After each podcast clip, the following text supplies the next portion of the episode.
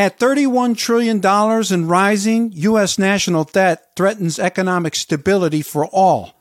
And don't even get me started about the cost of servicing all that debt with skyrocketing interest rates. On today's program, we're going to connect the dots and help you understand the urgency for getting more retirement money and investments into the tax free zone. David McKnight, best selling author of The Power of Zero, coming up next. Stick around.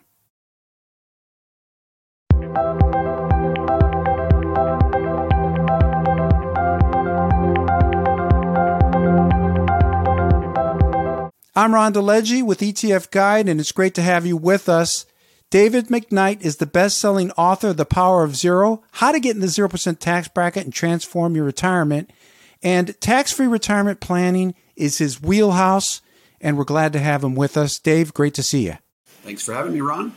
You talk a lot about the 0% tax bracket, and I just checked the 2022 IRS table for marginal tax brackets, and 12% was the lowest that I could find. So, what is the 0% tax bracket and why is it so important? Yeah, you're, you're right. There's no such thing as a 0% tax bracket. If you were to pull up the uh, U.S. tax tables, um, there's no such thing as a 0% tax bracket. Zero doesn't show up, but zero does, I believe, aptly describe a the, the condition of someone in retirement who is not paying tax. And a lot of people sort of suffer under under the illusion that if you're not paying tax in retirement, you must be living in poverty. After all, you know the standard deduction is uh, you know twenty five thousand nine hundred dollars for a married couple. Therefore, if you have twenty five thousand nine hundred dollars of income or less, then you're not paying any tax. What people don't realize though is that you can um, you can live on as much money as you want in retirement and still be in the zero percent tax bracket. I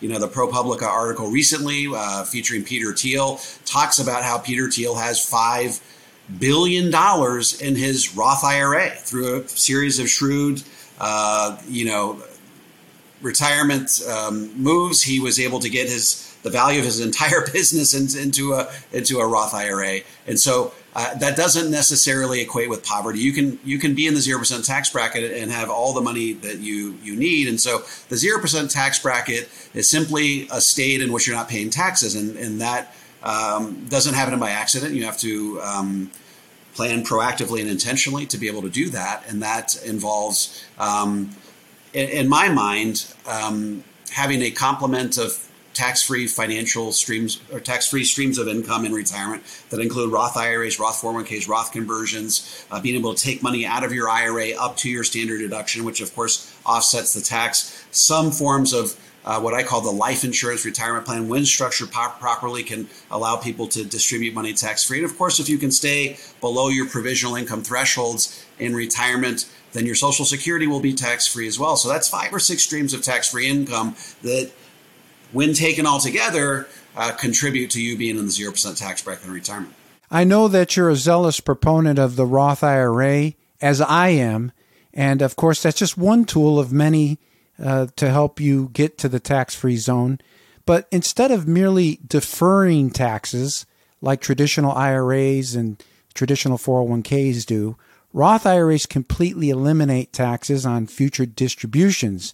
I know that you did a recent podcast about the math behind Roth IRA procrastination. And I think it's important for us to reiterate that. So just help us to understand uh, the true cost of waiting. Yeah, so um, a lot of people don't realize this, but um, tax rates are slated to go up in 2026. And, and that's because when President Trump, former President Trump, um, cut taxes um, he couldn't get the full two thirds majority of Congress to um, to okay that, so they had to uh, get that tax cut through under what's called budget reconciliation. And through budget, budget re- reconciliation, uh, it has a uh, it has an expiration date. It has a sunset clause, which is eight years. And so, starting in 2018, we have some of the lowest tax rates we are likely to see in our lifetime. But we know that that tax sale, like my book, The Power Zero, we call that the tax sale of a lifetime. That tax sale of a lifetime does have an expiration date. It reverts back to what tax rates were in 2017, starting January 1st, 2026.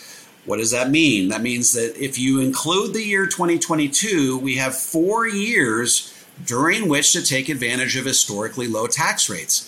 And every year that goes by where you fail to take advantage of historically low tax rates is potentially a year beyond 2026 where you could be forced to pay some of the highest tax rates you're likely to see in our lifetime. So let's take someone who, for example, has a million dollars in their IRA and they want to get you know the majority of that repositioned to the tax-free bucket by way of a Roth conversion. Well, if you can get it done over four years, you increase the likelihood that you're not going to rise into a tax bracket that gives you heartburn.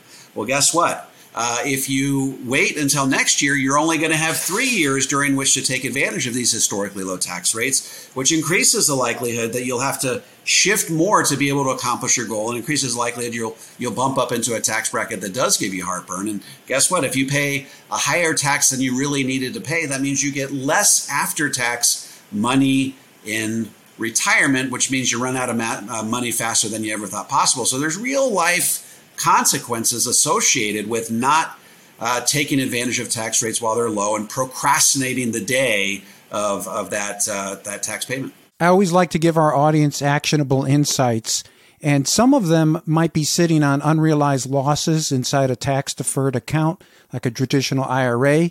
Could there be a silver lining to the rough market conditions we've had in 2022? Does it make financial sense to use the market decline to execute Roth IRA conversions so as to, to limit taxes on that conversion. Absolutely. Something Ed Slott um, brings up all the time. Um, when the market is down, there is a silver lining. Let's say you've got, let's say you say you get a million dollar uh, IRA and you want to convert all all of that to a Roth IRA. The, the total tax on that might be three hundred thousand dollars. Well, let's say worst comes to worst, and that million dollars declines to seven hundred fifty thousand and you decide to do a Roth conversion on that on that IRA at, at that point in time at the bottom of that market dip, well, guess what? You're not going to pay three hundred thousand dollars on that Roth conversion in terms of tax. It's going to be a much lower number. It might be closer to say two hundred or two hundred twenty-five thousand dollars. So you pay the tax while the market is depressed, while the market is down. Let that money recover inside the tax-free account, and then by the time the market does recover, then you know you paid less uh, in uh, you know on that ta- uh, you paid less on the tax along the way and your money's recovering in the tax-free bucket. And so it was a much less painful process of executing that Roth conversion because you paid taxes on a much smaller amount of money. Makes total sense. One final thing before you take off Dave. One of the big mistakes made by retirees is having too much risk inside their investment portfolio and not having a big enough cushion I like to call it a margin of safety uh, or principal protection. So, why should this be a concern for people at, near, or already in retirement? Well, obviously, uh, when, when you're taking money out of, you're taking distributions from your retirement accounts, uh, if you do that during a down market, we experience sequence of return risk, which is the risk that when you take money uh, out of your stock market portfolio while it's already depressed, it's sort of like you're kicking your portfolio while it's down. And if you do that a couple of years in a row, it can send your portfolio into a death spiral from which it never recovers. And that is especially true in the first 10 years of retirement. That's something I bring up in my, in my best selling book, Tax Free Income for Life, that you want to be in a position where you can draw money out of. Um, you know, out of instruments that are impervious to the ups and downs of the stock market. And so this sort of shields you, it insulates you from uh, sequence of return risk, which was the term I was searching for. And, uh, and so it's just really important to um, recognize number one, that sequence of return risk is something that could really torpedo your entire retirement. Number two, that there are instruments that can be utilized to shield you from those types of uh, from that type of scenario. So um, one of the things that we we often um, recommend is that if you could reach into your bond, reach into your retirement portfolio, take out the bonds, replace them, for example, with uh, what's called a fixed index annuity or even what's called a, a life insurance retirement plan. Um, studies have shown that you can increase your rate of return um, in the bond portion of portfolio, lower the risk, lower the standard deviation, which leads to a better outcome for the investor. Your money lasts longer and you shield yourself from uh, sequence of return risk like we discussed. Well, thanks, Dave, for dropping by and sharing your insights. Keep up the good work. Be sure to visit powerofzero.com to learn more about tax free retirement planning. I'm Ron DeLegge. Thanks for watching. We'll see you next time.